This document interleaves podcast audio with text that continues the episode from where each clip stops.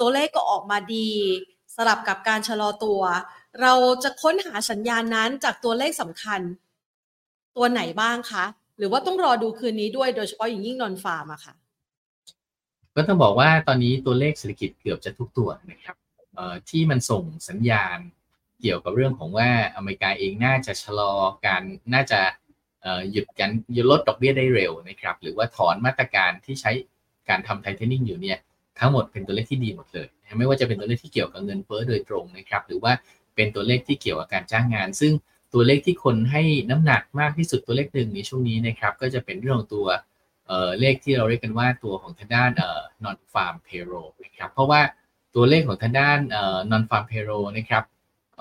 เดี๋ยวผมขออนุญาตหารูปให้ดูนะครับก็จะบอกว่า non farm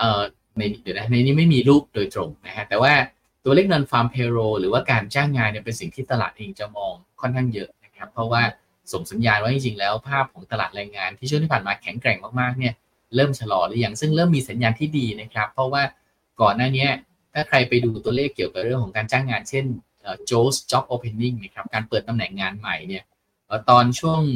เราจะเห็นเลยว่าช่วงที่มันฟื้นจากโควิดใหม่ๆเนี่ย บางช่วงเนี่ยการจ้างงานขึ้นไปถึงตัวเลขเอ่อ14 ล้านคนนะครับ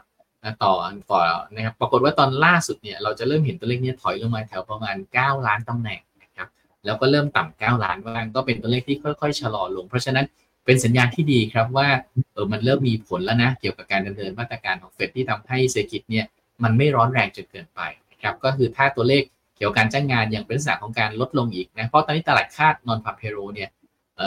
คืนนี้ประมาณแสนเจ็ดนะครับ ก็คือถ้าออกมาสักแสนห้าแสนสี่แสนสามนี่ผมคิดว่าตลาดแฮปปี้นะครับ ถ้าออกมาห้าหมื่นนี่ตลาดไม่ชอบนะ คือ คือชะลอแรงเกินไปเนี่ยตลาดเองอาจจะกลัวว่ามันจะเป็น recession หรือเปล่า แต่ถ้าขึ้นไปแรงมากๆกว่าแสนเจ็ดตลาดก็ไม่ชอบเหมือนกันเพราะกลัวว่าถ้าเป็นแบบนั้นเนี่ยเฟดต้องคงดอกเบี้ยอีกนาน เพราะฉะนั้นผมคิดว่าตัวเลขที่ต่ำกว่าแสนเจ็ดครับ แล้วก็ยังสูงกว่าประมาณสักแสนสองเนี่ยจะเป็นตัวเลขที่ตลาดแฮปปี้ครับ ก็มาลุ้นกันว่าคืนนี้จะเห็นตัวเลขในโทนนี้หรือเปล่าครับ ค่ะ และถ้าหากว่ามองกลับเข้ามานะคะในประเทศไทยกันบ้างนนะคะ สัญญาณที่มันมีการเร่งขาย เพราะว่าประเทศไทยเนี่ยในบ้านเราเองมันก็มีมุมมองเฉพาะตัวด้วยนะคะ ที่มีสัญญาณการเร่งขายทั้งในตลาดหุ้น แล้วก็ในตลาดตราสารหนี้ด้วย เรามองจุดสิ้นสุดเนี่ยสอดคล้องกับตลาดโลกด้วยหรือเปล่าคะ หรือว่าในประเทศไทยอาจจะต้องมีเงื่อนไขอะไรบางอย่างที่เราต้องจับตากันเป็นพิเศษเพิ่มเติมคะผมผมว่ามันใช้เวลาพอสมควรนะครับคือเอ่อ ต้องบอกว่าสถานการณ์ในวันนี้ของตลาดเราไม่ว่าจะเป็นเรื่องตัวดอกเบี้ยนโยบายนะครับหรือตลาดหุ้นเนี่ยจริง ๆ แล้วมันคล้ายคลึงกับเมื่อประมาณสัก 23 ปีที่แล้วมากเลยนะครับไม่ใช่ไม่ใช่เวลาสั้น ๆ นะครับ 23 ปีที่แล้วก็คือประมาณปี 2000นะครับช่วงเวลานั้นเนี่ยดอกเบี้ยนโยบายเฟดก็อยู่ในระดับที่สูง ของบ้านเราก็อยู่ระดับที่ต่ำเพราะว่าเราเพิ่งฟื้นมาจากช่วงของทางนั้นต้มยำกุ้ง ถ้าเราย้อนไปดูสถานการณ์ในช่วงเวลานั้นเนี่ยเราจะพบว่าทางด้านของตัวเราจะพบนะครับว่าในช่วงเวลาดังกล่าวแบบนั้นเนี่ยตัวของค่าเงินบาทด้วยด้วย policy rate gap ที่มันห่างกันมาก ๆ เพราะวันนี้อเมริกาดอกเบี้ยนโยบายอยู่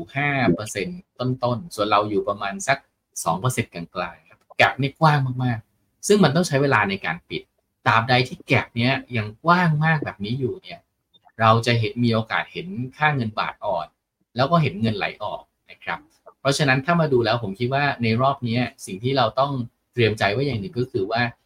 การอ่อนค่าของเงินบาทเนี่ย มันอาจจะนานกว่าที่หลาย ๆ คนคิดนะครับ เราอาจจะชินนะว่า 10 ปี5ถึง10 ปีที่แล้วเนี่ย เราเคยเห็นเงินบาทแข็งค่าขึ้นมามาก ๆ นะครับ วันนี้เราต้องลืมภาพนั้นไปก่อน เพราะว่าย้อนกลับไปดูเนี่ย เงินบาทแข็งมาก ๆ ใน 5ถึง10 ปีที่ผ่านมาเนี่ยเกิดขึ้นจาก 4 factor นะครับ factor ที่ 1 ก็คือส่งออกเนี่ยดีมากๆนะครับทำให้เรามีดุลการค้าที่ดี อันที่2เนี่ยดุลการค้าส่วนหนึ่งมันมาจากราคาน้ำมันนะครับเพราะว่า 10 ปีที่แล้วเนี่ยมีช่วงที่เราเห็งมากๆ ก็คือราคาน้ำมันเนี่ยจากประมาณ 8-90 เหรียญลงมาเหลือ 30 เหรียญนะครับ เพราะฉะนั้นอยู่ดีๆ เราเติมน้ำมันถูกลงเหลือ 1 ใน 3 เราใช้น้ำมันเท่าเดิม แต่ว่ามีเงินเหลือนะครับ ก็เลยกลายเป็นว่ามันก็สะท้อนผ่านมาที่ ดุลการค้าดุลบัญชีเดินสะพัดกลายเป็นว่าเออมันก็เป็นตัวที่ช่วยทำให้บาทเราแข็งขึ้นมาอีก อันที่3นะครับนอกจากเรื่องส่งออกการน้ำมัน แล้วก็คือเรื่องของการท่องเที่ยว ซึ่ง 10 ปีที่ผ่านมาก็เป็นนาทีทองก่อนโควิดนะครับ ที่เราเห็นว่าเออนักท่องเที่ยวโตมากไทยการท่องเที่ยวไทยโตดีมาก นักท่องเที่ยวจีนเริ่มมากันเยอะแยะมากๆเนี่ยก็เป็นปัจจัยที่ช่วยทำให้เราเกินดุลบัญชีดุลบริการนะครับ แล้วก็ประเด็นสุดท้ายเลยคือ ในช่วง 10 ปีที่ผ่านมาเนี่ย โดยปกติแล้วดอกเบี้ยนโยบายไทยสูงกว่าสหรัฐอเมริกา เพราะฉะนั้น 4 factor ที่เกือบพูดมาเนี่ย มันคือตัวที่ทำให้เงินบาทแข็งครับ แล้วก็ทำให้เออทำไมช่วงที่ผ่านมาเนี่ยเออเศรษฐกิจเราดีเออเงินบาทเราแข็งนะครับเออเราจะลงทุนจะซื้อของจะทำอะไรเนี่ยทำได้ค่อนข้างจะดี แต่วันนี้เราจะเห็นว่าถ้าเราไป reality check ทั้ง4 factor เนี่ยยังไม่มีตัวไหนที่กลับมาดีเต็มที่เลยนะอาจจะมีท่องเที่ยวที่ไปได้ แต่ก็จะเห็นว่าวันนี้ตัวเลขนักท่องเที่ยวเรายังห่างจาก 40 ล้านที่เคยทำได้นะครับ แล้วก็ขณะเดียวกันก็จะเห็นข่าวว่าเอ๊ะจำนวนนักท่องเที่ยวเนี่ยมันเหมือนมาได้ตามเป้า แต่ไอการใช้จ่ายหรือรายได้ที่เกิดขึ้นนักท่องเที่ยวเนี่ยเหมือนจะต่ำเป้านะก็แปลว่าเฮ้ยคนต่างชาติที่มาเที่ยวบ้านเราเนี่ยถึงแม้จะมีตังค์แต่เขาก็ก็อาจจะจนลงจากโควิดก็ได้นะก็ต้องระมัดระวังค่าใช้จ่ายนะครับ ดังนั้น แล้วก็น้ำมันวันนี้เราอยู่ประมาณ 80 เหรียญ เพราะฉะนั้นน้ำมันอาจจะไม่ถึงกับเป็นวิกฤตร้อยเหรียญ แต่ว่าน้ำมันไม่ได้ถูกเหมือน 30 30 40เหรียญเหมือนที่เราเคยไปเจอในช่วง 5-10 ปีที่แล้วนะครับดังนั้นผมคิดว่าสายการหลายอย่างวันนี้ก็จะเลยทำให้ต้องบอกว่าดีที่สุดก็คือค่าเงินบาทจะมีเสถียรภาพ อาจจะมีช่วงของการแข็งค่ากลับขึ้นมาบ้าง แต่ว่าโดยภาพใหญ่ ๆ เนี่ยต้องทำใจว่า เฮ้ยเรามีโอกาสจะเห็นการอ่อนค่านี่มากกว่าการแข็งค่าครับ เพราะฉะนั้นถ้าใจผมผมยังคิดนะครับว่าเอโอกาสที่จะไปเห็น 40 บาทต่อเหรียญเนี่ยเป็นเรื่องที่เกิดขึ้นได้นะ คือไม่ได้แปลว่าต้องเกิดแต่ว่าถ้าให้มองความโน้มเอียงเนี่ยโน้มเอียงในทางของการอ่อนค่ามากกว่าการแข็งค่าครับ ค่ะ แสดงว่าช่วงนี้เนี่ยถ้าหากว่ายิ่งเงินบาทอ่อนค่า มันก็น่าจะยิ่งเป็นปัจจัยเร่งด้วยหรือเปล่าคะ ให้นักลงทุนต่างชาติเนี่ย ถอนของออกจากบ้านเรา แต่เขาก็ขายมาค่อนข้างเยอะแล้วนะคะ คุณกิตพลมองยังไงอะคะก็มันจะดีและแย่ผสมกันนะครับมันจะดีกับเศรษฐกิจจริงครับผมคิดว่าธนาคารแห่งประเทศไทย หรือว่าคนที่กำหนดนโยบายเนี่ยจริง ๆ แล้วน่าจะมีความอยากให้บาทอ่อนนะครับเพราะว่าจริง ๆ แล้วเวลาบาทอ่อนเนี่ย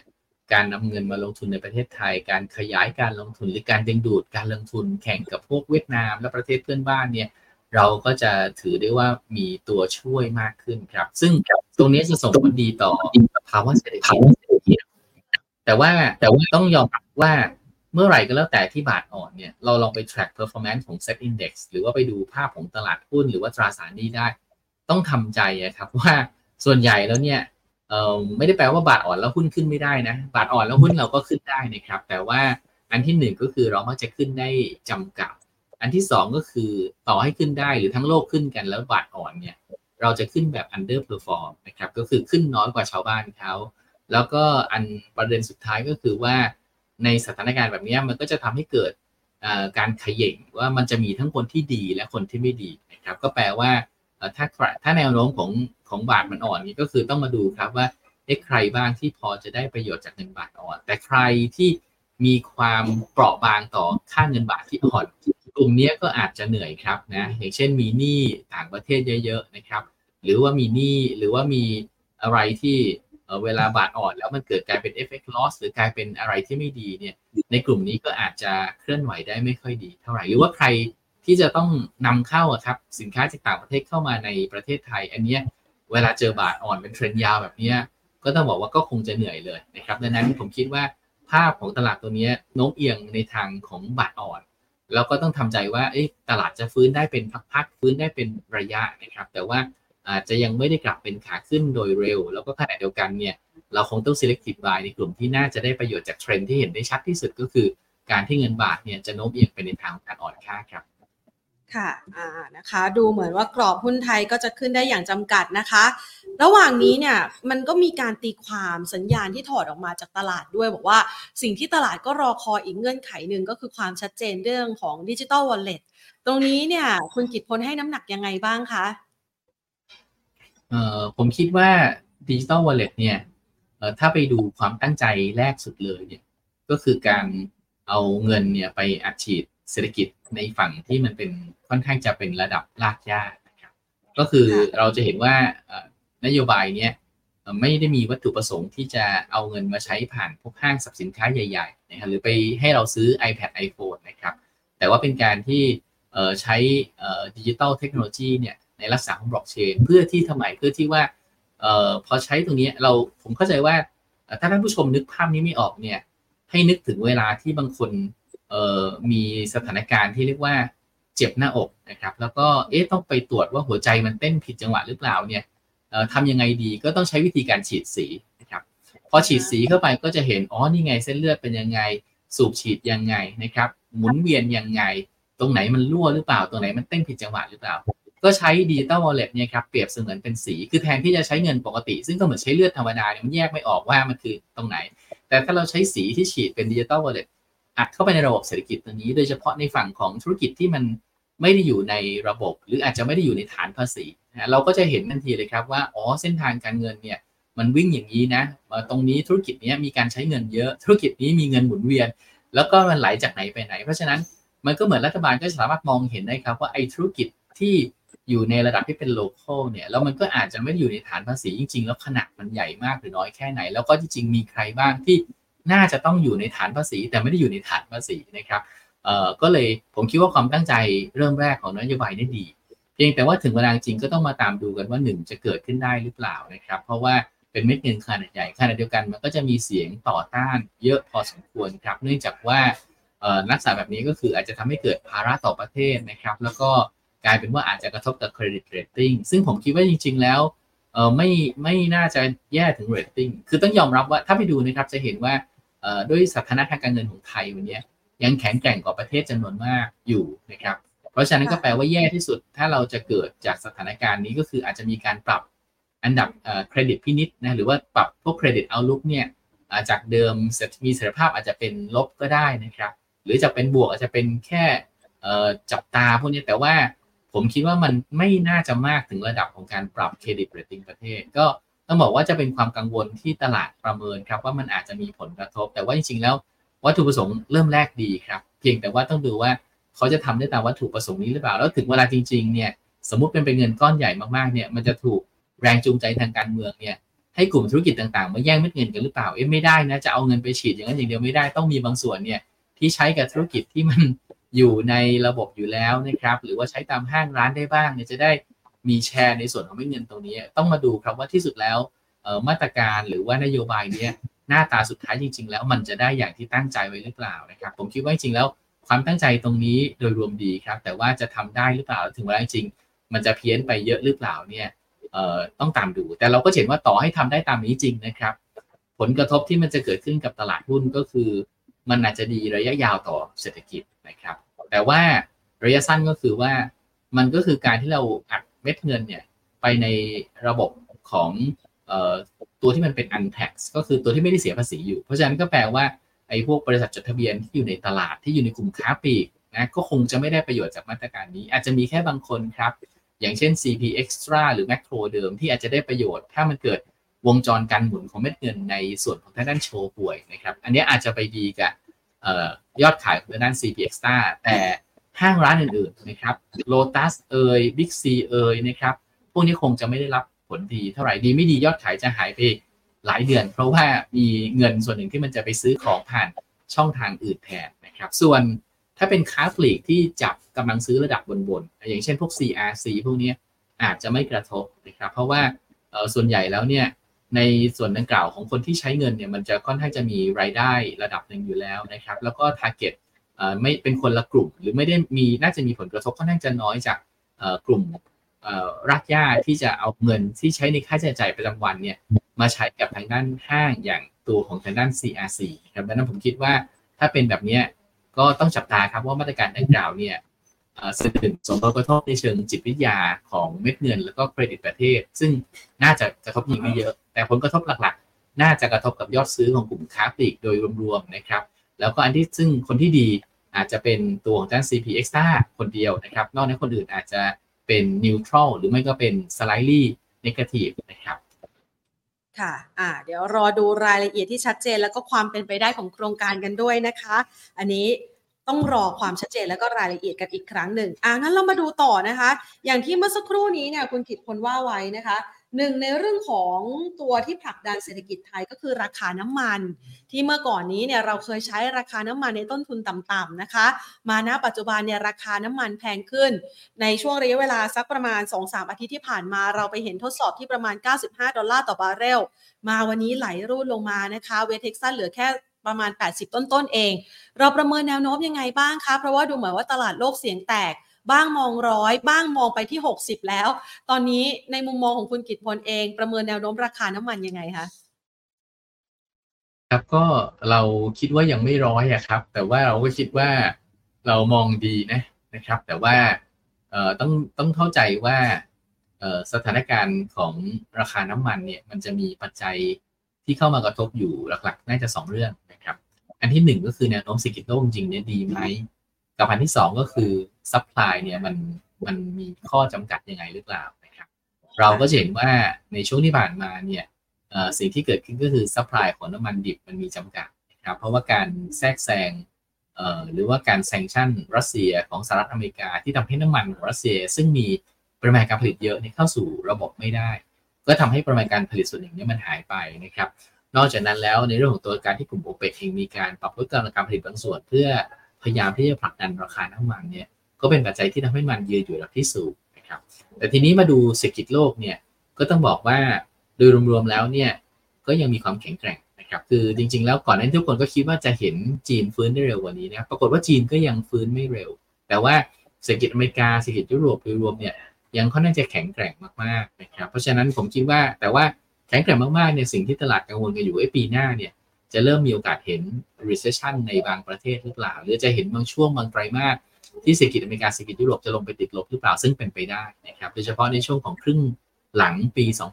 2567 นะครับ เพราะฉะนั้นผมคิดว่าลักษณะแบบนี้ครับ ราคาน้ำมันเองก็จะเป็นลักษณะการที่ทรงตัวในเชิงบวก ด้วยซัพพลายที่จำกัด แล้วก็ด้วยการที่เศรษฐกิจเองมันไม่ได้เป็น hard landing เป็น soft landing นะครับ ก็ถ้าเรามองเราก็จะมองประมาณ 75-95 ครับ ถ้าเรามอง break นะครับคร่าวๆก็แปลว่า อาจจะต่ำ80 ได้ แต่ไม่ได้คิดว่ามันจะแย่มากๆ ลงไปถึง 60นะครับแต่ขณะเดียวกันเนี่ยช่วงที่ฟื้นที่ดีก็อาจจะไป 90 กลางๆ หรือใกล้ๆร้อยได้ แต่ว่าก็จะยังไม่เกินระดับนั้นเช่นเดียวกันแล้วก็โดยรวมผมคิดว่าภาพของความมีเสถียรภาพของราคาน้ำมันนะครับคือไม่ได้ขึ้นแรงหรือลงแรงกว่านี้เนี่ยจริงๆแล้วเป็นสิ่งที่ดีกับผลประกอบการของหุ้นในกลุ่มนี้นะครับก็คือดีแบบเรื่อยๆ ดีแบบค่อย ๆ ดีแบบนี้ มันจะดีกว่าการกระชากแรงๆเลย แล้วก็ดีกว่าการที่มันลงแบบแรงๆครับดังนั้นผมคิดว่าภาพของกลุ่มพลังงานเราก็ยังชอบอยู่นะครับ ก็โดยรวมๆแล้วลงกลั่นนะครับ หรือว่ากลุ่มพลังงานต้นน้ำเนี่ยก็ยังได้แนวโน้มเชิงบวกจากราคาน้ำมันเพียงแต่ว่าในเมื่อเรารู้อยู่แล้วว่าเอ๊ะวันนี้น้ำมันมันอาจจะไม่ได้ไปไกล แต่ก็จะลงไม่แรงมากเนี่ยการที่เราจะมาซื้อหุ้นพลังงานหุ้นน้ำมันนะครับหรือว่าหุ้นลงกลั่นเนี่ยก็อาจจะรอราคาน้ำมันได้ครับ เช่นน้ำมันแถว 80 ต้นๆ หรือว่า 80บวกลบเนี่ยอาจจะในจุดที่เรามามองหุ้นในกลุ่มพลังงาน ซึ่งกลายเป็นว่านอกจากได้ในเรื่องของตัวผลประกอบการแล้วเนี่ยเราอาจจะได้ในตัวเงินปันผลที่ดีด้วย ที่สำคัญก็คือ เราคุยไปตอนต้นรายการครับว่า เวลาเรามองหุ้นเทียบกับตราสารหนี้เนี่ยด้วย e a r n i n g yield gap เนี่ยวันนี้ e a r n i n g yield gap มันแคบมากๆในอุตสาหกรรมจำนวนมากหรือในภาพของตลาดครับ แต่พอมาดูหุ้นพลังงานเนี่ยด้วยความที่ PE หุ้นกลุ่มนี้ไม่แพงนะครับมีกระแสเงินสดใช้ได้ มีปันผลที่โอเคเลยเนี่ยมันกลายเป็นว่า e a r n i n g yield gap กลุ่มนี้โดค่อนข้างจะดีกว่าหุ้นหลายๆกลุ่มโดยรวมนะครับดังนั้นผมคิดว่าภาพของหุ้นพลังงานดีครับ เพียงแต่ว่าก็อาจจะเป็นการทยอยสะสมในจังหวะที่ราคาน้ำมันอ่อนตัวลงมาแถว 80 ครับนะคะ เดี๋ยวมาตัวดูตัวหุ้นกันเลยละกันนะคะ ในกลุ่มพลังงานนะคะ จะได้ขยายไปสู่ตัวอื่นๆ แล้วก็ลำดับอื่นๆนะคะ อย่างพลังงานเองเนี่ย วันนี้ปตทสพร่วงตั้งแต่เมื่อวานแล้วนะคะ มาจนถึงวันนี้เราประเมินตัวไหนที่ยังคงมีความน่าสนใจในการลงทุนคะคุณกิตพลคะ โอเคนะครับ ก็ต้องบอกว่ากลุ่มพลังงานเนี่ย ตัวที่น่าสนใจถ้าถามณวันนี้เลยณวันนี้เลยนะครับ ผมคิดว่าโรงกันน่าสนใจทีนี้โรงกลั่นตัวไหนล่ะนะก็ต้องบอกว่าโรงกลั่นที่น่าสนใจเนี่ยก็อาจจะเป็นตัวทางด้านเอสโซครับเอสโซอ่าเพิ่งเพิ่งถูกบางจากซื้อไปนะคะ โอเคครับเอ่อถ้าเรามาดูเอสโซนะครับ ใช่ครับ เอ่อที่เราถ้าเรามาดูเอสโซเนี่ยก็จะเห็นว่าเอ่อในช่วงที่ผ่านมาเนี่ยมันก็จะมีประเด็นเกี่ยวกับเรื่องของตัวการเอ่อทำ tender ครับทีนี้พอทำ tender เนี่ยก็เลยอาจจะทำให้ราคาของหุ้นเอสโซเองเนี่ยไม่ค่อยไปไหนนะครับแล้วก็กลายเป็นว่าตรึงอยู่กับที่เนี่ยในขณะที่จริงๆแล้ว ถ้าเรามาดูถ้าเราดู year to date นะครับนะเราลองดู year to date ตั้งแต่ต้นปี ก็จะพบว่าจริงๆแล้วหุ้นโรงกลั่นบางโรงเนี่ยไปแล้วเนี่ยยี่สิบสามสิบเปอร์เซ็นต์ นะครับนะหรืออย่างขี้หมูขี้หมานะครับตัวทางด้าน TOP ตัวทางด้าน SPRC เองเนี่ยก็ยัง perform ดีกว่า แต่กลายเป็นว่าตัวของทางด้านเอสโซเองเนี่ยพอมีประกาศ deal tender ปุ๊บมันถอยลงมาเลยนะครับก็เลยกลายเป็นว่าจริงๆแล้วมัน underperform หุ้นโรงกลั่นตัวอื่น แต่จริงๆแล้วถ้ามาดูในเชิง PE เนี่ยการที่เอสโซถูกบางจากซื้อไปเนี่ยมันมีผลดีในเชิงผลประกอบการก็น่าจะเยอะครับเพราะว่าค่าใช้จ่ายบางอย่างที่เคยต้องจ่ายให้ตัวแม่นะครับ เป็นพวก royalty fee ก็จะหายไปนะครับ และที่สำคัญก็คือบางจากเดิมเนี่ยโรงกลั่นเขาก็มีกำลังการผลิตจำกัดกลายเป็นว่าซื้อมาแล้วเนี่ยมันกลั่นได้ ต้องบอกว่ากลั่นได้เต็มที่แต่มันก็ยังได้ product บางอย่างได้ yield ไม่ค่อยดี ก็ต้องมีการนำเข้านะครับก็เลยแต่ทีนี้พอเขาไป take เอสโซปุ๊บคราวนี้ก็ไม่ต้องนำเข้าแล้วก็ไปผลิตผ่านเอสโซมากขึ้นได้เอสโซก็เลยกลายเป็นว่าจากเดิมมีคนที่ใช้กำลังการผลิตไม่เต็มนะครับสักเจ็ดสิบเปอร์เซ็นต์เนี่ยมันมีโอกาสจะขึ้นมาประมาณแถว 85-90นะฮะ เพราะฉะนั้นพอเป็นแบบนี้ปุ๊บเนี่ยมันก็จะมี economy of scale นั่นแปลว่าภาพของ SO เนี่ยมีโอกาสที่จะเห็นการปรับประมาณการนะครับทั้งราคาเหมาะสมทั้งกำไรขึ้น แล้วก็ที่สำคัญก็คือในเมื่อหุ้นลงกันเลยตัวมัน perform ดีกว่าวันนี้เนี่ยแต่ SO เองอาจจะถูกขึงนะครับเนื่องจากมีเรื่องของการทำ tender offer แต่เมื่อไหร่ก็แล้วแต่ที่ tender offer จบปุ๊บเนี่ยเราน่าจะเห็นการ re-rate ขึ้นของตัว SO เนี่ยขึ้นมาระดับประมาณแถว 11-12 บาทครับวันนี้อยู่ 9 บาท 85 9บาท 90 เพราะฉะนั้นก็ เรามองว่าน่าสนใจนะครับ วัน tender offer วันสุดท้ายก็คือวันที่ 12 ตุลาคม หลัง 12 ตุลาคมไปแล้วเนี่ยไม่มี tender แล้วนะครับ ผมคิดว่าหุ้นก็จะถูก relate ไปอยู่ระดับ PE ที่มันควรจะเป็นหรือว่าไม่ได้ดิฟไม่ได้ต่างกับเพื่อนในกลุ่มเนี่ยเยอะถึงขนาดนี้ครับดังนั้นก็เรามองว่าจาก 9 บาท 80 90 เนี่ย โอกาสจะกระโดดหลังจากหมด tender ไปแถว 11 12 บาท เนี่ย มีความเป็นไปได้สูงครับดังนั้นก็ในกลุ่มพลังงานตัวแรกเลยเนี่ย เราค่อนข้างจะชอบตัวเอสโซครับ ค่ะราคาก็ตื้อๆอยู่ตรงนี้อยู่นะคะอะเป็นตัวหนึ่งที่แนะนำนะคะสำหรับตัวโรงกลั่นใช่ไหมคะ นอกเหนือจากนี้ยังมีตัวอื่นๆในกลุ่มพลังงานไหมคะก่อนที่จะผ่านไป เรามองตัวไหนที่นักลงทุนสักคือนักลงทุนค่ะคุณกิตพลส่วนใหญ่แล้วเนี่ยเวลาที่ลงทุนเนี่ยแล้วก็ดูในราคาน้ำมัน มักจะเลือกปตทสพนะคะ แล้วปตทสพช่วงที่ผ่านมาก็ไหลลงมาแรงเพราะว่าราคาน้ำมันด้วยนะคะ เรามองว่ามันเป็นจุดเก็บไหมคะ หรือว่ายังมีตัวอื่นที่น่าสนใจกว่าตัวนี้บ้างคะ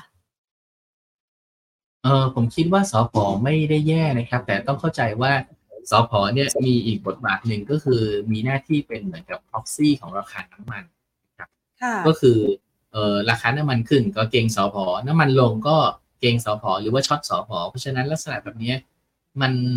ไม่ได้ดีไม่ได้แย่เป็นพิเศษครับ แต่ว่าเป็นตัวแทน เพราะว่าคนจะซื้อน้ำมันโดยตรงในเมืองไทยก็ซื้อยากก็เลยใช้วิธีการซื้อหรือว่าช็อตหุ้นสพแทนครับแล้วก็ผมคิดว่า ถ้าลงมาเยอะๆก็น่าสนใจครับ อย่างที่เราเรียนว่าถ้าน้ำมันลงมาสัก 80 หรือต่ำ80 อันนั้นเนี่ยสพน่าจะมาอยู่ในจุดที่น่าสนใจเลยครับแต่ทีนี้สมมติว่าถ้าวันนี้มันยังไม่ได้มีภาพที่ชัดเจนถึงขนาดนั้นเนี่ยผมคิดว่าเราก็อาจจะพอมาดูได้นะครับ ว่าอะไรเองที่เป็นหุ้นในกลุ่มที่เกี่ยวกับพวกพลังงานหรือว่ามีการใช้พลังงานแล้วมันอาจจะมีอยู่ในกลุ่มที่มันมีโอกาสที่จะเริ่มฟื้นตัวนะครับ ซึ่งสำหรับในกลุ่มนี้เนี่ย เราก็มองว่าไม่ใช่พลังงานโดยตรง แต่ไปอยู่ในกลุ่มบรรจุภัณฑ์เนี่ยก็เป็นตัวนึงที่น่าสนใจก็คือตัว SCGP นะครับ SCGP เองเนี่ยช่วงที่ผ่านมาก็ผลประกอบการก็มีการชะลอ ก็ทำให้ราคาหุ้นนี่ก็ปรับตัวลดลงมาด้วยนะครับ แต่ว่าเราก็มองว่าเอ๊ะราคาที่ชะลอลงมาพอสมควรเนี่ยแล้วก็ผลประกอบการที่น่าจะผ่านจุดที่แย่สุดไปแล้วนะครับ แล้วก็น่าจะเห็นการทยอยฟื้นตัวเนี่ยตัว SCGP เองก็เลยมาอยู่ในจุดที่น่าสนใจ ครับดังนั้นก็จาก ESO แล้วเนี่ยเราก็มองว่า SCGP น่าสนใจครับ แล้วก็จากโซนประมาณ 30 กลางๆ ตรงนี้เนี่ยเราก็มองว่าราคาเหมาะสมแถว 40 กลางๆนี่ก็เป็นสิ่งที่คาดหวังได้นะครับดังนั้นผมคิดว่าตัวที่ 2 เราจะมามองหุ้นที่คนยังไม่ค่อยมี อย่างเช่น กลุ่มบรรจุภัณฑ์เนี่ยก็เป็นกลุ่มที่น่าจะเห็นการฟื้นตัวในช่วงต่อไปครับอะงั้นคะผ่านผ่านจากเรื่องของราคาน้ำมันไปนะคะ ไปดูที่ตัวนี้ดีกว่านะคะ ช่วงนี้เงินบาทอ่อนค่ามาก แถมยังมีมุมมองเมื่อสักครู่นี้คุณกิตพลบอกว่าอาจจะไปถึง 40 นะคะ ตอนนี้จ่อ 37 เนี่ย คนนำเข้าก็น่าจะร้องแล้วนะคะ ในขณะที่คนที่มีหนี้ต่างประเทศช่วงดอกเบี้ยขาขึ้นก็น่าจะกังวลใจด้วยนะคะ กลุ่มนี้เนี่ยเราแนะนำหลีกเลี่ยงใช่ไหมคะ แล้วมันมีตัวไหนที่ต้องจับตามองเป็นพิเศษไหมคะเออในราคาต้องบอกว่ากลุ่มการที่เงินบาทมันอ่อนค่าครับ มันก็จะมีกลุ่มที่ได้รับผลดีนะครับ ซึ่งก็จะเป็นพวกทางตรงแล้วก็ทางอ้อมนะครับ ถ้าเป็นทางตรงก็แน่นอนว่าก็จะมีอิเล็กทรอนิกส์นะครับ มีกลุ่มอาหารพูดง่ายคือส่งออกนะครับ เพราะว่ายังไงบาทอ่อนเนี่ยน่าจะได้ผลดีครับกับอีกอันหนึ่งคือกลุ่มที่เป็นทางอ้อมนะครับ ทางอ้อมก็คือเอ๊ะในเมื่อบาทมันอ่อนมากๆเนี่ยคนที่เขามาใช้เงินในบ้านเรามาเที่ยวนะครับ หรือว่ามารักษาโรคเนี่ยเขาก็จะใช้เงินได้ถูกลงนะครับ ก็แปลว่าถ้าเป็นลักษณะแบบนี้เนี่ย เราก็อาจจะมามองใน 4 กลุ่มพวกนี้ก็ได้ครับนะคือได้ประโยชน์จากบาทอ่อนค่า ไม่ว่าจะเป็นทางตรงหรือทางอ้อมนะครับ ก็สำหรับอิเล็กทรอนิกส์เนี่ยเราคิดว่าระยะสั้นราคาหุ้นสะท้อนข่าวดีไปเยอะนะครับดังนั้นเราก็คงจะไม่ไล่ในจุดนี้ครับแต่ว่าถ้าจะมามองนะครับ ผมก็คิดว่าในกลุ่มอาหารเนี่ยดูน่าสนใจครับ อาหารที่น่าสนใจเนี่ยก็อาจจะมีตัวทั้งที่แนวโน้มดีอยู่แล้วนะแต่แนวโน้มที่ระยะสั้นเนี่ยอาจจะมีผลประกอบการไม่ดี แต่น่าจะเป็นจุดซื้อครับ ในตัวที่น่าจะออกมาดีอยู่แล้วนี่ก็คือตัวที่เพิ่งเข้าตลาดมาปีนี้เลยครับ ก็คือตัวโคโคนัทนะครับไทโคโคนัทหรือว่าโคโคโค่นะครับโคโคโค่เองเนี่ย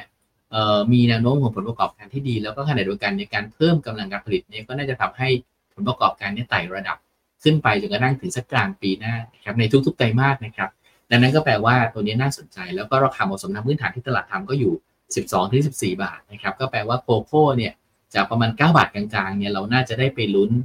12 ถึง 14 นะครับ แล้วแต่ว่าจะได้ตรงไหนก็ภาพตัวนี้เลยทำให้ตัวเป็นตัวแรกครับ ในกลุ่มที่ได้ประโยชน์จากบาทที่น่าสนใจทีนี้สมมุติว่าเอ๊ะถ้าเราถ้าเรามองว่าเอ๊ะมันอีกตัวหนึ่งนะที่ที่ต้องบอกว่าก็อาจจะเป็นตัวที่ที่ต้องมาลุ้นระยะสั้นนิดหนึ่งก็คือผลประกอบการก็คือตัว CPF ครับเอ่อ CPF เนี่ยจะเห็นว่าในกลุ่มของท่าด้านอาหารเนี่ยเอ่อเขาแย่ มาพอสมควรครับ เพราะว่าช่วงหนึ่งเนี่ยราคาหมูเนี่ยลงแรงมากๆนะครับ แล้วก็ต้นทุนการเลี้ยงหมูเนี่ยก็ขึ้นมากๆนะกากถั่วเลี้ยงนะครับ หรือวัตวัตถุดิวัตถุดิบที่ใช้ในการเลี้ยงเนื้อสัตว์พวกฟาร์มต่างๆเนี่ยแพงขึ้นมากนะแต่ว่าเราก็ทำให้ผลประกอบการไตรมาสสองที่ผ่านมาขาดทุนนะครับไตรมาสสามนี่ยังขาดทุนอยู่ แต่ว่าก็จะเริ่มมาอยู่ในจุดที่น่าสนใจนะครับ ว่าเราเริ่มเห็นแล้วว่าราคาเนื้อสัตว์ช่วงสั้นเนี่ย น่าจะเริ่มมีเสถียรภาพมากขึ้น ต้นทุนการเลี้ยงหลายๆอย่างเริ่มลดลงครับ แล้วก็ขณะเดียวกันเนี่ยภาวะขาดแคลนอาหาร หรือว่าการมาคุมเรื่องของการที่หมูเถื่อนต่างๆ ที่จะเข้ามาเนี่ยก็น่าจะทำให้ผลประกอบการของไทยนั่น CPF เองเนี่ยมีการฟื้นตัวได้ในช่วงต่อไปครับเพียงแต่ว่าเเทียบกันแล้วเนี่ยอย่างโคโคโค่เนี่ยงบเขาดีตลอดเลยจนถึงปีหน้า แต่ว่า CPF เนี่ยเหมือนกับคนที่งบแย่สุด แล้วแต่มานี้จะแย่น้อยลง เราไปลุ้นว่าแต่มาสี่จะดี แล้วก็ดีต่อเนื่องได้หรือเปล่า ดังนั้นก็เลยช่วงสั้นอาจจะมีความผันผวนในเชิงของราคาบ้างหรือว่ามากกว่านะครับตัวของโคโคโค่แต่ว่าเราก็คิดว่าณระดับปัจจุบันแถว 20 บาทบวกลบเนี่ยก็เป็นตัวเลือกหนึ่งที่ดูน่าสนใจนะครับดังนั้นก็มองว่าตัว CPF ครับอ่าเป็นตัวที่ถ้าใครมอง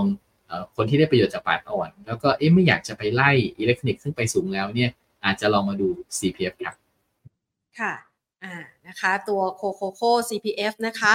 ก็จะเป็นตัว top pick ที่ให้ไว้สำหรับวันนี้ด้วยนะคะ ใช่ไหมคะค่ะใช่ครับงั้นเราขยับไปต่อนะคะ ยังพอมีหุ้นปลอดภัยตัวอื่นๆอีกไหมคะ เพราะว่า ฟังจากคุณกิตพลไล่ลำดับมาเนี่ยนะคะ มันต้องมีปัจจัยหลาย ๆ เงื่อนไขเลยที่จะต้องรอสถานการณ์ให้คลี่คลายกันก่อน เพื่อที่จะผลักดันให้ตลาดหุ้นไทยเนี่ยนะคะความคาดหวังเนี่ยกลับไปสักพันห้านะคะ ก่อนเลย ก่อนที่จะไปพันหกเลยนะคะ อีกสักพักเลย ตอนนี้เนี่ยพอมันอยู่โซนล่างแบบนี้เนี่ยก่อนที่จะไปหาหุ้นปลอดภัยตัวอื่นนะคะ มองโซนล่างมันมีล่างกว่านี้อีกไหมคะ คุณกิตพลกรอบมองไว้ยังไงบ้างอะคะ เอ่อต้องบอกว่าถ้ามาดูแล้วนะครับสำหรับ Set Index เอ่อภาพคงดูไม่ค่อยสวยนะครับ แล้วก็ขณะเดียวกันเนี่ยมันอาจจะต้องบอกว่าพอมันมีแนวสำคัญก็คือแนวรับหรือว่าแนวโน้มต่างๆเนี่ยซึ่งเราเห็นว่าให้ดีเนี่ยไม่ควรจะหลุดแถว 450 แล้วปรากฏมันหลุดมาเพราะฉะนั้นลักษณะแบบนี้ครับ ตลาดเองระยะสั้นเองมันจะมีจุดที่มันตอบไม่ได้ว่าแนวโน้มเนี่ยของดาวไซด์เนี่ยจะไปหยุดประมาณแถวๆเท่าไหร่นะครับซึ่งอาจจะเป็นได้ตั้งแต่ประมาณสักพันสี่ต้นๆหรืออาจจะเป็นพันสามปลายๆก็ได้ครับแต่ว่าผมคิดว่ามีจุดหนึ่งที่อยากให้นักลงทุนมองดูก็คือว่าในระยะสั้นเนี่ยเราน่าจะพอมีลุ้นฟื้นตัวนะครับสาเหตุสำคัญก็คืออันที่หนึ่งเนี่ยเราเห็นว่าหุ้นลงมาในในรอบเนี้ไม่น่าเชื่อนะครับ ประมาณเดือนนิดเดียวเองนะ 30 สิงหาคมอยู่ตรง 1,580 เนี่ย วันนี้เราลงมาต่ำสุดเนี่ยพันร้อยห้าสิบจุดนะ การลงมาร้อยห้าสิบจุดเนี่ย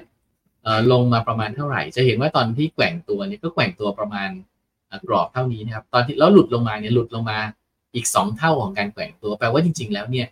move จากตรงนี้150จุดเนี่ยคือการในทางในทางสถิติเนี่ยมันคือการ move 3 standard deviation นะภายในเวลาแค่เดือนเดียว เพราะฉะนั้นโดยลักษณะแบบนี้ครับ ต้องบอกว่าถึงแม้ว่าดาวไซด์หรือว่าในช่วงต่อไปจะดูไม่ดี แต่ว่าในระยะสั้นๆเนี่ยโอกาสที่จะเห็นการฟื้นตัวหรือสลับมาฟื้นตัวในบางกลุ่มบางตัวเนี่ยน่าจะมีครับ แล้วก็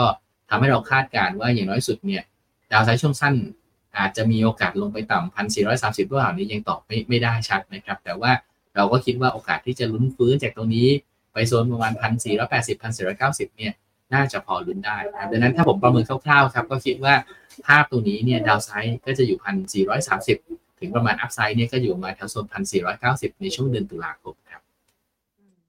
ค่ะอะยังพอมีลุ้นให้มีจังหวะรีบาวได้บ้างนะคะ ดังนั้นไปสแกนหาหุ้นปลอดภัยตัวอื่นๆกันบ้างค่ะ คุณกิตพลจัดมาให้หน่อยสิคะนอกเหนือจาก 4 ตัวที่เมื่อสักครู่นี้ให้ไว้แล้วนะคะ อิงในเรื่องของราคาน้ำมัน แล้วก็อิงในเรื่องของเงินบาทอ่อนค่านะคะ ยังมีตัวไหนที่พอลงทุนได้อีกบ้างคะโอเคครับ ก็ผมคิดว่าตัวที่มาอยู่ในโซนล่างนะครับ แล้วก็อยู่ในจุดที่น่าสนใจนะครับผมคิดว่าตัวที่หนึ่งเนี่ยเราก็มองตัวของทางด้าน EA ครับ Energy Absolute ครับในตัวของทางด้าน Energy Absolute เองเนี่ย ก็จะบอกว่าลงมาค่อนข้างจะเยอะเพราะว่าคนกลัวเรื่องของทางด้านค่า FT นะครับเพราะว่าช่วงที่ผ่านมาเนี่ยมีการปรับลดค่าไฟฟ้าค่า FT นะครับ แล้วขณะเดียวกันเนี่ยก็มีข่าวลือเยอะมากเลยนะ ประมาณว่า เอ้ยที่เคยไปประมูลประมูลพวกไฟฟ้าต่างๆ กันเนี่ยพลังงานหมุนเวียนเนี่ยถึงเวลาจริงแล้วเขาอาจจะไม่ให้เขาอาจจะ pending ขอรอดูก่อนอะไรเงี้ยก็กลายเป็นข่าวที่ทำให้เขย่าขวัญสันประสาทของนักลงทุนก็ทำให้หุ้นลงมาค่อนข้าจะแรง แต่ว่าเท่าที่เราไปเช็คแล้วไม่น่าจะเป็นแบบนั้นนะครับ เพราะฉะนั้นก็ตัว EA เองที่สะท้อนปัจจัยลบหลายอย่างไปแล้ว แต่จริงๆแล้วก็จะมีเรื่องเชิงบวกก็คือการเข้าสู่ไฮซีซั่นของประกอบการ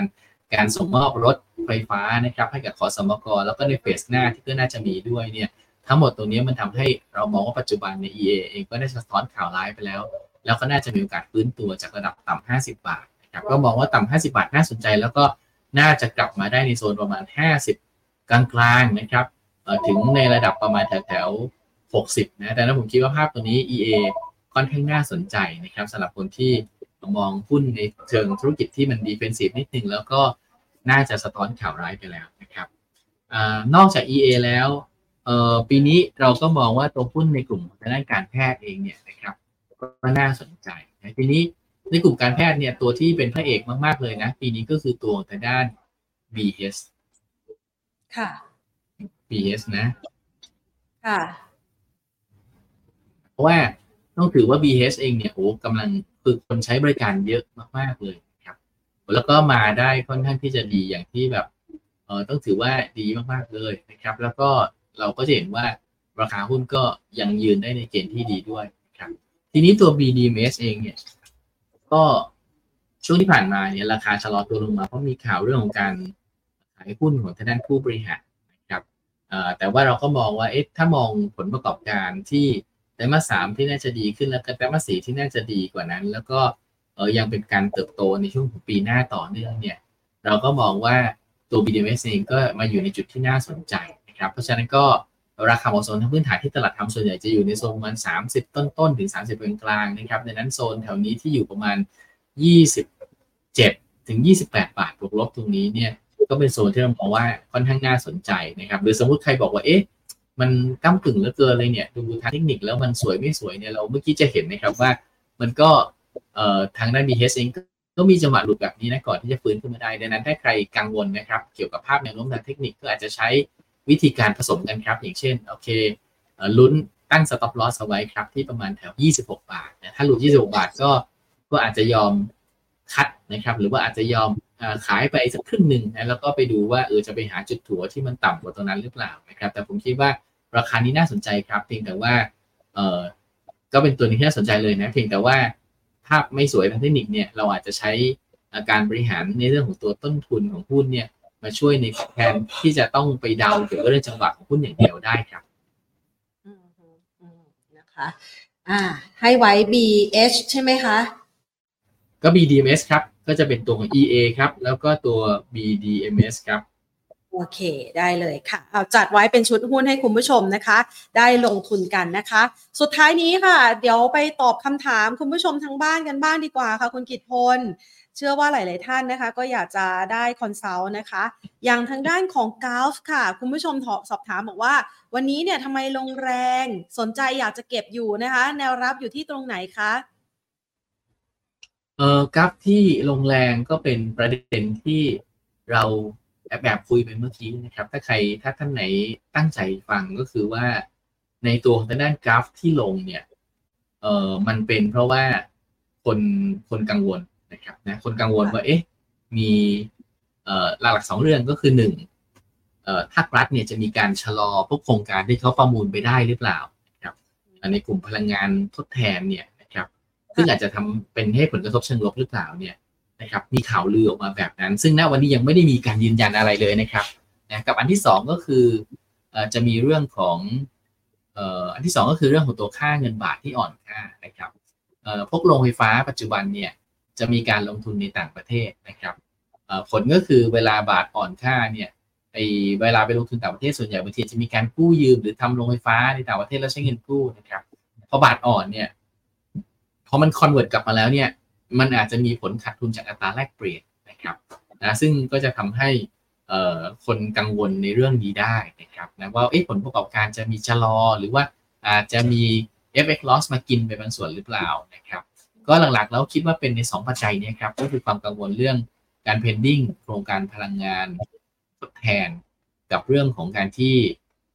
ตัวของทางด้านค่าเงินบาทอ่อน อาจจะมีผลกระทบระยะสั้นต่อผลประกอบการนะครับแต่ว่า ถ้ามันตัดตัดสองประเด็นนี้ไปแล้วนี่จริงๆแล้วต้องถือว่าเอาเป็นตัวถึงที่น่าสนใจแล้วก็พึ่ง เข้าใจว่าวันก่อนเพิ่งแจ้งข่าวเกี่ยวกับเรื่องของการเริ่มเอ่อรันหรือเริ่มโอเปเรตพวกโรงไฟฟ้าขนาดใหญ่ที่เขาประมูลมาได้นะครับใน 5,000เมกะวัตต์ตรงตรงส่วนหลายปีที่ผ่านมาแล้วด้วย เพราะฉะนั้นถ้าเป็นภาพแบบนี้จริงเนี่ยต้องถือว่าการลงมาของหุ้นเป็นโอกาสที่น่าสนใจหรือเป็นโอกาสซื้อนะครับดังนั้นก็ตรงนี้ถ้าใครสนใจผมคิดว่าอยู่ในโซนประมาณแถวที่เป็นบริเวณ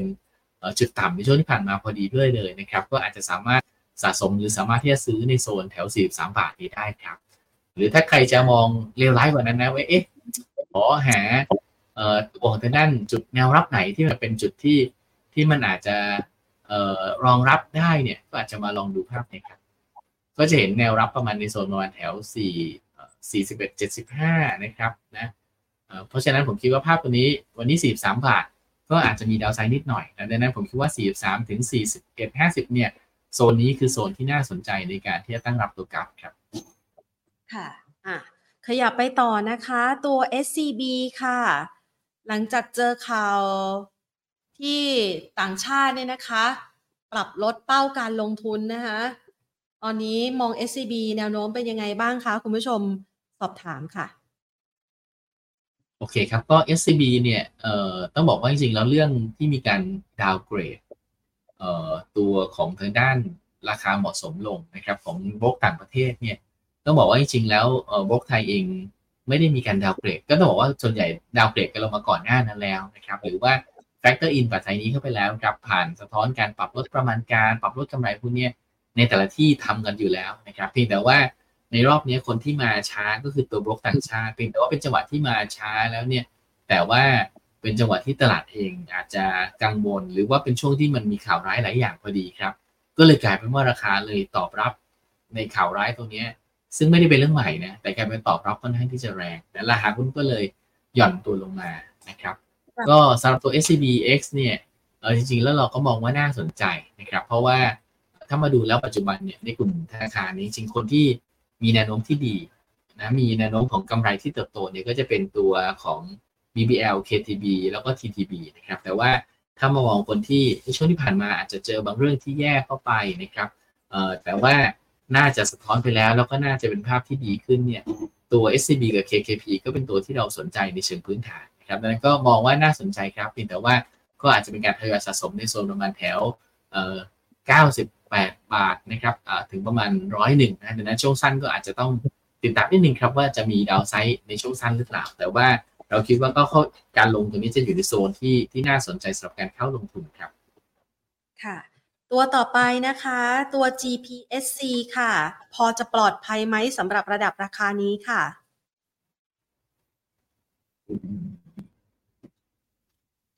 GPSC จะเห็นว่าลงมาเยอะ แล้วก็ เพราะว่าส่วนหนึ่งเนี่ยมันมีทั้งเรื่องของตัวโรงไฟฟ้า แล้วก็เรื่องของตัวโรงแบตเตอรี่ด้วย เพราะคนไม่มั่นใจว่าจริงๆแล้วทำรถไฟฟ้าเนี่ยโรงแบตเตอรี่มันจะดีจริงหรือเปล่า หรือมันจะขายของได้ไหมนะครับเลยทำให้ราคาหุ้นลงมาค่อนข้างจะเยอะก็ต้องบอกว่าถ้าเรามองว่าณปัจจุบันเนี่ยเอาคนที่เสี่ยงน้อยกว่า หรือว่าน่าจะมีการฟื้นได้ เรามองเป็นตัวแต่ด้านบีกริมมากกว่า GPSC นะเพราะว่า GPSC จะต้องยอมรับว่ามันจะมีความเสี่ยงเรื่องของตัวประเด็นเกี่ยวกับพวกแบตเตอรี่นะครับ รือว่าโครงการอื่นๆ ที่มันอาจจะเดาผลประกอบการได้ยากกว่า ดังนั้นก็ต้องบอกว่าในกลุ่มนี้ถ้าชอบเราก็จะชอบปีกริมครับที่ลงมาเยอะกับ 2 ก็คือ ถ้ามองเชิงบวกก็จะมองกราฟที่อาจจะลงไม่ได้เยอะเท่า แต่ว่าเป็นตัวที่น่าสนใจดังนั้นถ้าเอาไฟฟ้าเราก็จะมองหลักๆก็เป็นตัวในด้านปีกริมกับทางด้านของกราฟครับ ค่ะ ตัวถัดไปนะคะ DRT ค่ะ DRT อันนี้เขาเป็น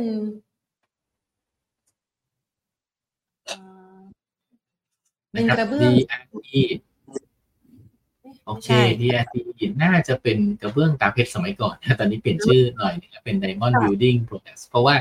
สินค้าที่เขาขายแต่เดิมอาจจะเป็นกระเบื้องเป็นหลัก และตอนหลังก็จะเป็นผลิตภัณฑ์อย่างอื่นด้วยนะครับเออตัวนี้เราไม่ได้ตามในเชิงพื้นฐานเลยนะครับ เลยอาจจะให้คอมเมนต์ในเชิงพื้นฐานไม่ได้ แต่ก็เห็นว่าช่วงที่ผ่านมาก็ต้องถือว่าเก่งพอสมควรนะครับ เพราะว่าค่อนข้างที่จะยืนได้นะครับนะค่อนข้างที่จะยืนได้นะครับ ก็ในเชิงพื้นฐานเราไม่ได้ตามครับ แต่ว่าถ้ามามองในเชิงปัจจัยทางด้านเทคนิคเนี่ยก็ต้องบอกว่าจุดที่ต้องมอนิเตอร์ริงดีๆ ก็คืออาจจะมีการอ่อนตัวลงมาในโซนประมาณแถวสามแปดบาท บวกลบเนี่ยเป็นไปได้นะครับ ก็ผมคิดว่าตัวนี้เราพอเราไม่ได้ติดตามในเชิงพื้นฐานอาจจะเขาไม่ได้ก็มองว่าถ้าสนใจก็ไปมองแถวประมาณแปดบาทครับ ค่ะ อ่างั้นขอตัวสบายค่ะ สบายนี่มันมีจังหวะหนึ่งที่ราคาหุ้นวิ่งขึ้นนะคะ พร้อมกับข่าวใช่ไหมคะ ครับก็ราคาช่วงหนึ่งขึ้นไปแรงมากเลยนะครับ เพราะว่าโอ้ต้องถือว่าขึ้นไปจนกระทั่งแบบ เออเกือบสี่สิบบาทได้นะครับก่อนที่จะชะลอตัวลงมาล่าสุดก็อยู่ที่หกบาท ก็ต้องบอกว่าสบายเองก็เป็นหุ้นที่มีการใช้กลยุทธ์การเติบโตในการที่จะสร้าง network หรือสร้างเครือข่ายนะครับซึ่งก็เป็นสิ่งที่ดีนะเพียงแต่ว่าลักษณะของการเติบโตที่มันมาจาก network เนี่ยบางทีมันอาจจะไม่ได้คุม cash flow ทั้งหมดเองนะครับหรือขณะเดียวกันเนี่ยมันอาจจะมีตัวไส้ในข้างในย่อยๆนะหลายๆตัวที่ประเมินค่อนข้างจะยากในเชิงของตัวผลประกอบการนะครับดังนั้นลักษณะนี้มันเลยมองยากที่หนึ่งว่าตัวหลงจริงแล้วเนี่ยเราจะมองราคาเหมาะสมเขายังไงดีครับต้องยอมรับสิ่งว่ามองเป็นตัวที่มองยากประเมินยากแล้วก็ เออผมก็จะว่าคนที่ดูหุ้นตัวนี้เนี่ยก็อาจจะไปหาวิธีหรือแนวทางในการประเมินที่มันแตกต่างกันไปเลยครับก็ต้องบอกว่าตัวนี้เป็นตัวที่อาจจะต้องยอมนิดนึงครับว่าคาดการณ์ได้ค่อนข้างจะยากทีนี้ในเชิงของทางด้านการเก็งกำไรเนี่ยก็ต้องบอกว่าลงมาอยู่ในจุดที่มีโอกาสฟื้นตัว แต่ว่าแนวต้านสำคัญก็จะอยู่ที่บริเวณแถว 8 บาท ประมาณสักแถวโซนเจ็ดบาทสี่สิบนะครับ กับโซนประมาณแถวแปดบาทสามสิบแต่ก็ ถ้าสนใจนะครับต้องบอกว่าจริงๆแล้วไม่ไม่ได้อยากหลีดเท่าไหร่เลยเพราะว่าก็เห็นว่าช่วงที่ผ่านมาคือลักษณะของการเก่งสไตล์หุ้นเก่งกำไรเนี่ย ถ้าไม่ใช่ว่าทรงดีอยู่แล้ว หรือว่าอยู่ในทรงที่เป็นขาขึ้นอยู่แล้ว แต่พยายามจะไปจิ้มในทรงขาลงเนี่ย อันนี้จะเหนื่อยครับ คือทำได้นะ ถ้าเป็นหุ้นใหญ่ ๆ หุ้นที่มีพื้นฐาน แต่ว่าถ้าเป็นหุ้นขนาดกลางขนาดเล็กลงมาโดยเฉพาะที่ค่อนข้างจะเล็กเนี่ย อันนี้จะเดายากมากเลยว่าภาพมันจะเป็นยังไงดังนั้นผมคิดว่าภาพตัวนี้ก็คือถ้าใครสนใจก็ติดตามด้วยกันครับ แต่ว่า ให้ในเชิงของการเก็งกำไรก็คือต้องวางstop loss ไว้ด้วยสำหรับคนที่จะเล่นก็จุด stop loss ที่ควรวางจะอยู่โซนนี้ครับ ค่ะ โอเคก็คือประมาณแถวเดี๋ยวนะครับอะ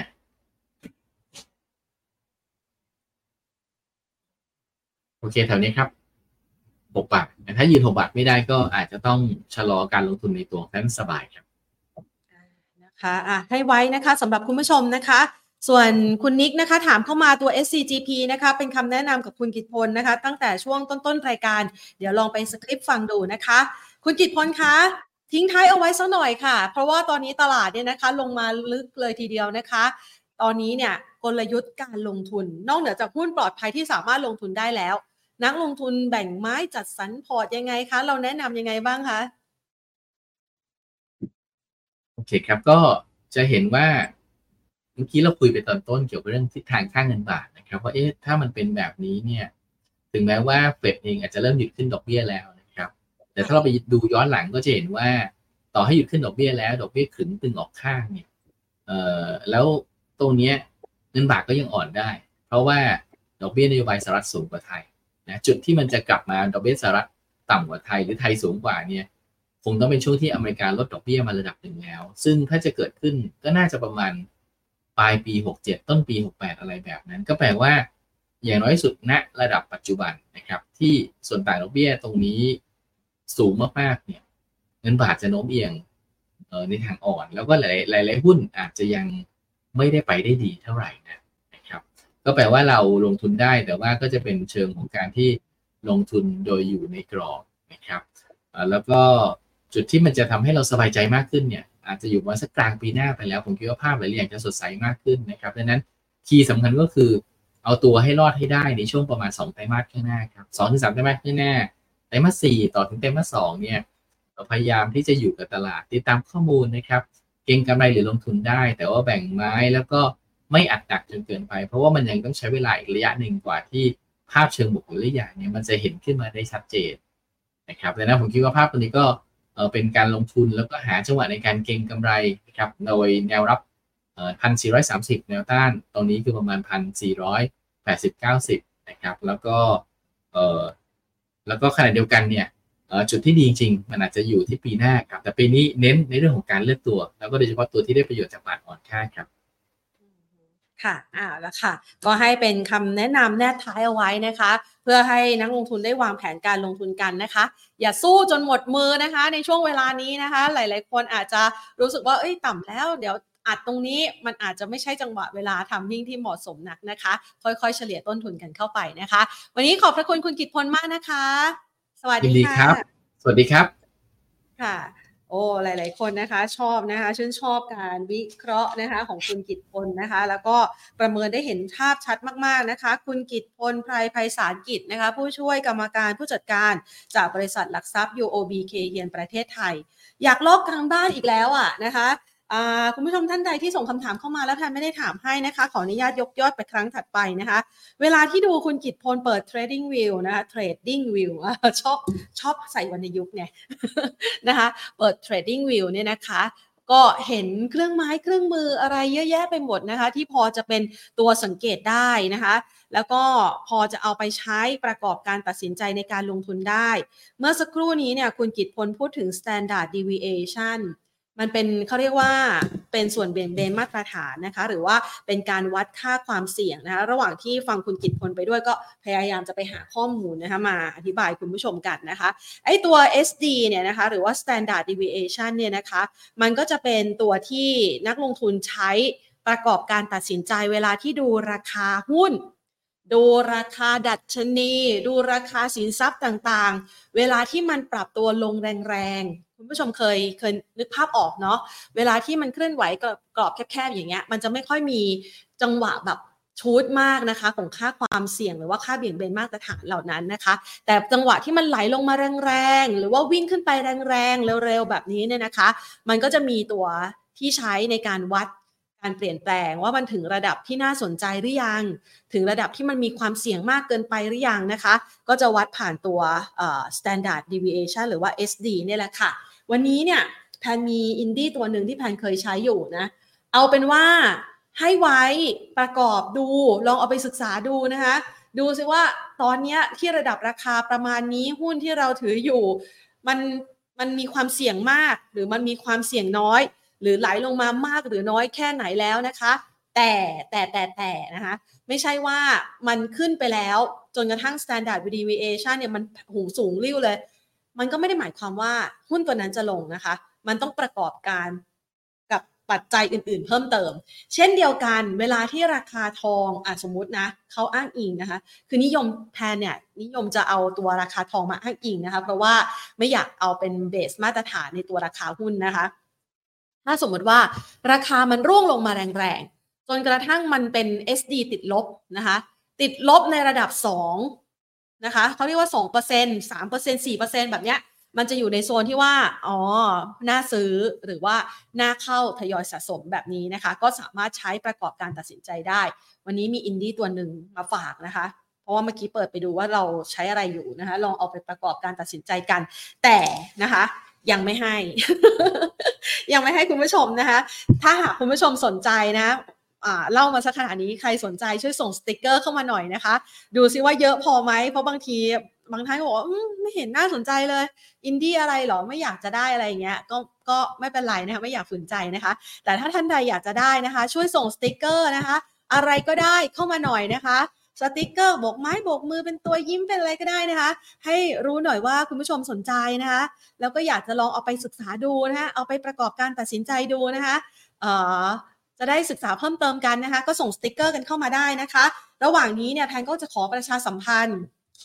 นะคะสำหรับงานมหกรรมการเงิน Money Expo 2023 อุดรธานีนะคะ เราเริ่มแล้วในวันนี้นะคะ เปิดงานกันไปในช่วงเวลา 10 โมงเช้านะคะ กับน้องปังปอนของเรานะคะ คุณผู้ชมจะได้เจอน้องปังปอนในรายการของเรานะคะ ในแต่ละวีคนะคะก็จะสลับกับน้องแพทนะคะ เดี๋ยวสัปดาห์หน้าน้องปังปอนก็จะมาจัดรายการกันนะคะ ขอสติกเกอร์หน่อยนะคะ ถ้าหากว่าส่งกันมาเยอะๆนะคะ เดี๋ยวแพนจะ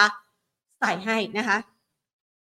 มาคุยกันนะคะสำหรับงาน Money Expo นะคะ แน่นอนโปรโมชั่นโดนใจพี่น้องในพื้นที่ภาคอีสานนะคะ ดอกเบี้ยแพงเลี้ยวขนาดนี้ เราก็ต้องล็อกต้นทุนแล้วหรือเปล่า ใครจะกู้ซื้อบ้านนะคะ สินเชื่อบ้านดอกเบี้ยต่ำ1.99%นาน 9 เดือนค่ะ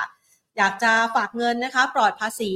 2.3%นะคะมาหาได้ที่งาน อยากซื้อสลากออมทรัพย์นะคะ สลากออมสินนะคะก็ไปซื้อกันได้ลุ้นเงินล้านนะคะ มีสลากทกสด้วยนะคะ หรือแม้กระทั่งนะคะ สินเชื่อเพื่อธุรกิจ S SME ดอกเบี้ย 1.99%นาน 3 เดือน ใครเป็นผู้ประกอบการ และอยากจะหาต้นทุนที่ดีๆ แล้วก็เป็นสภาพคล่องมาช่วยในการดูแลธุรกิจในช่วงนี้ที่กำลังอยู่ช่วงหัวเลี้ยวหัวต่อ บางคนบอกหัวเลี้ยวหัวต่อจะขึ้น หรือหัวเลี้ยวหัวต่อจะลงไม่ว่ายังไงก็แล้ว แต่เราต้องมีสภาพคล่องไว้อุ่นใจนะคะ ส่วนทางด้านของใครที่อยากจะลงทุนในอสังหาริมทรัพย์ทรัพย์ NPA ค่ะ ส่วนลดสูงสุด 50%นะคะ นอกจากนี้สินเชื่อบุคคล Go Green ค่ะ อยากไปติดตั้ง solar rooftop หรือว่าทำธุรกิจเกี่ยวกับธุรกิจเพื่อความยั่งยืนนะคะ ที่เป็นมิตรต่อสิ่งแวดล้อมมาในงานเราได้นะคะ 1.99%นาน 3 เดือนค่ะ และใครอยากฟังงานสัมมนา อุ้ยรู้สึกดีใจจังเลย คุณผู้ชมส่งสติกเกอร์เข้ามานะคะ คุณผู้ชมหลายท่านคงจะประกอบใช้ทั้งภาพเทคนิคเนาะแล้วก็เรื่องของปัจจัยพื้นฐานนะคะ อะงั้นขอประชาสัมพันธ์ต่อนะคะสัมมนาของเราค่ะ สัมมนาของเรานะคะ ทักษะการเงินดีไม่ติดกับดักหนี้และภัยการเงินนะคะ โดยธนาคารแห่งประเทศไทยบ่ายโมงครึ่งพรุ่งนี้เจอกันที่เวทีนะคะ ส่วนเวลาสัก 11 โมงเช้านะคะ ของวันอาทิตย์ก็มาเจอกันได้หุ้น combo set เน้นกำไรตัวดี รายได้ตัวยาว จากพี่สุเชษสุดแท้ตอนนี้พี่สุเชษนะคะ เตรียมพร้อมแล้วจะไปอุดรนะคะ เดี๋ยววันพรุ่งนี้ ก็เจอพี่สุเชษนะคะแพนเจอพี่สุเชษนะคะแล้วก็จะไปงานสัมมนากันนะคะ ในวันอาทิตย์นะคะ ส่วนทางด้านของใครที่ชื่นชอบสายบันเทิง สายบันเทิงต้องมาแล้วล่ะ แม่ยกขาเรามีนัดกันนะคะ ใครเป็นแฟนคลับนะคะ เป็นขวัญใจแม่ยกเลยนะคะ คุณตรีชัยนรงค์แบบว่าหัก เอ้ย อะเป็นว่าไม่ร้องดีกว่าเดี๋ยวจะทำให้เพลงเขาเพี้ยนนะคะ คุณตรีชัยนรงค์นะคะ เรามีมินิคอนเสิร์ตค่ะ บ่ายสามโมงแอบบอกก่อนได้ไหมในฐานะทีมงานก็ได้นะคะ ใครที่อยากจะไปพบเจอคุณตรีชัยนรงค์นะคะ ซึ่งเป็นขวัญใจมากๆ เชื่อว่าแม่ๆนะคะ ที่ตามคุณตรีอยู่นะคะ ตามไปทั่วทุกภาคเลยนะคะ แล้วอยากจะมาสัมผัสกันอย่างใกล้ชิดในงานนี้ ไปเปิดบัญชีก่อนเลยค่ะ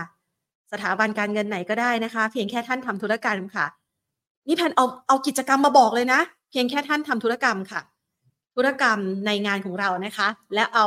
มาจับฉลากนะคะท่านจะได้สัมผัสอย่างใกล้ชิด ได้ลายเซ็นของคุณตรีไปด้วยนะคะ เอาละถือว่าแพนไม่ได้บอกนะ นี่เขาบอกแอบบอกแอบบอกนะคะ ใครที่อยากจะไปสัมผัสคุณตรีชัยนรงค์นะคะ ก็มาที่งานกันได้นะคะ เอาละมามาดูกันค่ะ สำหรับคุณผู้ชมนะคะที่ส่งสติกเกอร์เข้ามาแพนก็จะไม่ทำให้ผิดหวังนะคะ ขออนุญาตนะคะ เปิดประกอบก่อนนะคะ เพราะว่าต้องเอาตัวที่ใช้อยู่ประจำนะคะ มาให้คุณผู้ชมได้ดูกันนะคะ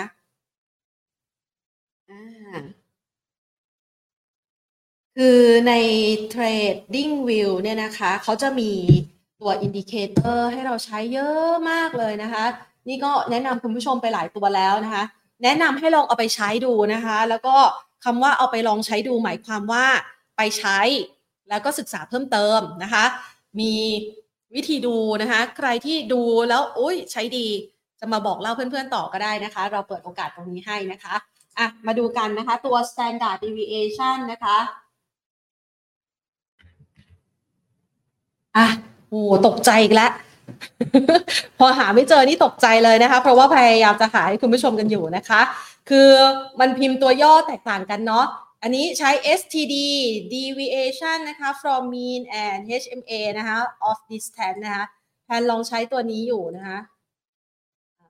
แบบหนึ่งนะ พอดีว่าไอ้นี่เกิน เกินมันไม่ให้ใช้นะคะ เอาใหม่ โชคดีเมื่อกี้อะดอกดาวไว้แล้วนะคะอะมาดูกันนะคะ นี่ก็เป็นตัว standard deviation นะคะ มันก็จะบ่งบอกระดับของการเคลื่อนไหวเห็นไหมคะ ค่าศูนย์ก็คือมันไม่ได้มีความหวือหวาของราคามากนักนะคะ เวลาที่ราคามันชุด หรือว่ามันเปลี่ยนตัวแรงๆเนี่ยราคาก็ค่อนข้างเสถียรนะคะ ทีนี้เรามาประกอบตัวเซตเนาะที่เมื่อกี้คุณผู้ชมคุยกันกับทางด้านของคุณกิตพลกันไปนะคะ คุณกิตพลบอกว่าค่า standard deviation เนี่ยนะคะมันปรับตัวลดลงมาอยู่ในระดับ 3 นะคะ ของตลาดหุ้นไทยแผนวัดจากตรงนี้เนาะให้คุณผู้ชมดูนะคะ นี่นะคะ แล้วก็ช่วงที่ผ่านมา มันก็จะอยู่ตรงนี้เห็นไหมคะก็คือจ่อใกล้ระดับ 3 แหละนะคะ ทีนี้มันก็จะมีจังหวะของการเริ่มมีแรงฟื้นกลับคุณผู้ชมเห็นไหมคะ ตัวนี้ indicator ตัวนี้มันก็จะใช้วัดความเหวี่ยงของ ตัวราคาของสินทรัพย์ต่างๆได้ ถ้าหากว่ามันเหวี่ยงขึ้นไปสูงๆ ก็อาจจะบอกได้ว่าในช่วงจังหวะเวลานั้นนะคะ ราคาสินทรัพย์หรือว่าหุ้นตัวนั้นๆเนี่ยมันแพงเกินไปแล้วนะคะหรือว่ามันอาจจะไม่ได้แพงเกินไป มันอาจจะเป็นลักษณะของการเปรียบเทียบว่า ท่านต้องใช้ความเสี่ยงระดับสูง เพื่อที่จะแลกมาซึ่งผลตอบแทนในระดับ 1%แบบนี้ก็เป็นได้นะคะ หรือถ้าหากว่าราคามันไหลลงมาต่ำๆมากๆนะคะ ค่า standard deviation ที่มันเกินจากส่วนเบี่ยงเบนมาตรฐานมากๆ แบบนี้เนี่ย มันก็จะบอกว่าราคานั้นเหมือนกับการเปรียบเทียบแหละค่ะว่า ในระดับราคาประมาณนี้ ท่านมีโอกาสที่จะได้รับผลตอบแทนที่ดีมากยิ่งขึ้นนะคะ ในลักษณะแบบนี้เพียงแต่ว่าในแต่ละสินทรัพย์นะคะ มันจะมีความเคลื่อนไหวของ standard deviation ที่แตกต่างกันไปนะคะ ต้องบอกว่าแตกต่างกันไปกรอบการเคลื่อนไหวของแต่ละสินทรัพย์เนี่ยมันต่างกันโดยสิ้นเชิง เช่นเดียวกันกับตัวหุ้นด้วยนะคะ คุณผู้ชมลองไปศึกษานะคะว่ามันมีจุดไหนของตัวไหนที่มันทำแพทเทิร์นซ้ำ พอมันเจอที่ระดับนี้นะคะ แล้วมันกลายเป็นจุดกลับตัว ก็จะสามารถใช้ประกอบการตัดสินใจในการลงทุนได้นะคะอะหวังว่านะคะตัว indicator นี้นะคะจะเป็นประโยชน์สำหรับคุณผู้ชมนะคะ ไว้ท่านใดสนใจแบบละเอียดมากๆ ไว้แพนจะหาเวลานะคะมาอธิบายเพิ่มเติมกัน หรือว่าเวลาที่คุณกิตพลมาเดี๋ยวเรามาถามคุณกิตพลกันนะคะ เอาเป็นว่าวันนี้นะคะ หมดเวลาแล้วนะคะ เดี๋ยวเรากลับมาเจอกันอีกทีวันจันทร์หน้า ส่วนใครที่รอติดตามพี่สุเชษนะคะ วันอาทิตย์นะคะ 11 โมงเช้านะคะ มาเจอกันที่นี่ Money and Banking Channel นะคะ เราจะมีนัดกันสำหรับงานสัมมนาที่อุดรธานี แล้วก็เผยแพร่ผ่านไลฟ์นะคะ เพื่อให้คุณผู้ชมที่อยู่ทั่วประเทศเป็นแฟนคลับของ M&B Channel นะคะ มาพบกันนะคะ วันนี้ลากันไปก่อน สวัสดีค่ะ